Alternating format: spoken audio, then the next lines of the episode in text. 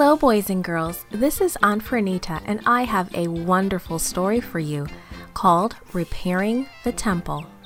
Today's memory verse is from Philippians chapter 1, verse 27. It says, Work together as a team for the faith. The message for today's story is In God's family, we work together. Have you ever helped with a family project such as washing windows or weeding a flower garden? Joash led his country on a big church project, and everyone worked together.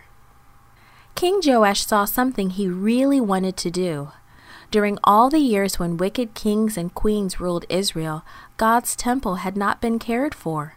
Some of the kings and queens had even taken away part of the temple walls and used the stones to build temples to the idols they worshipped. Sons of the wicked queen Athaliah had even taken the golden and silver dishes from the temple and used them to worship their idols. Now that Joash was king, he wanted to fix the temple.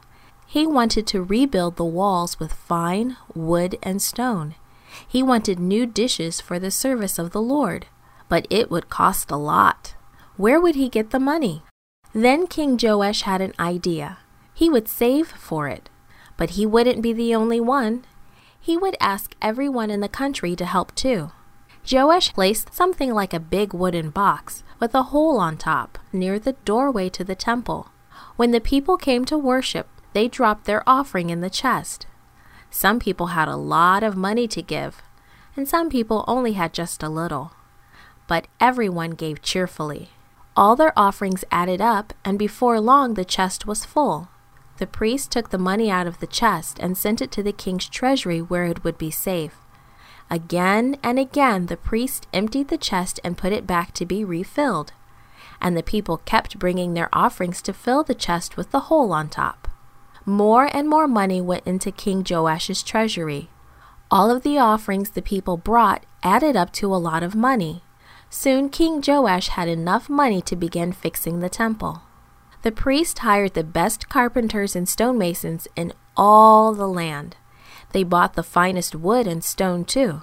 Men who worked with iron and bronze were hired.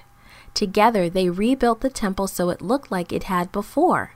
And when they were finished, they even had money left over. With the leftover money, King Joash ordered new golden dishes and had other furnishings to be used in the temple service. King Joash was pleased, and so were the people.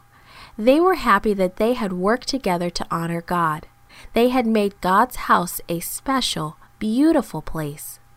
We can work together to honor God too. We can help keep God's house clean and beautiful. We can work together to honor God at home, at church, and at school. This podcast was brought to you by Gracelink.net and Studio El Piso. For more children's resources, please visit gracelink.net.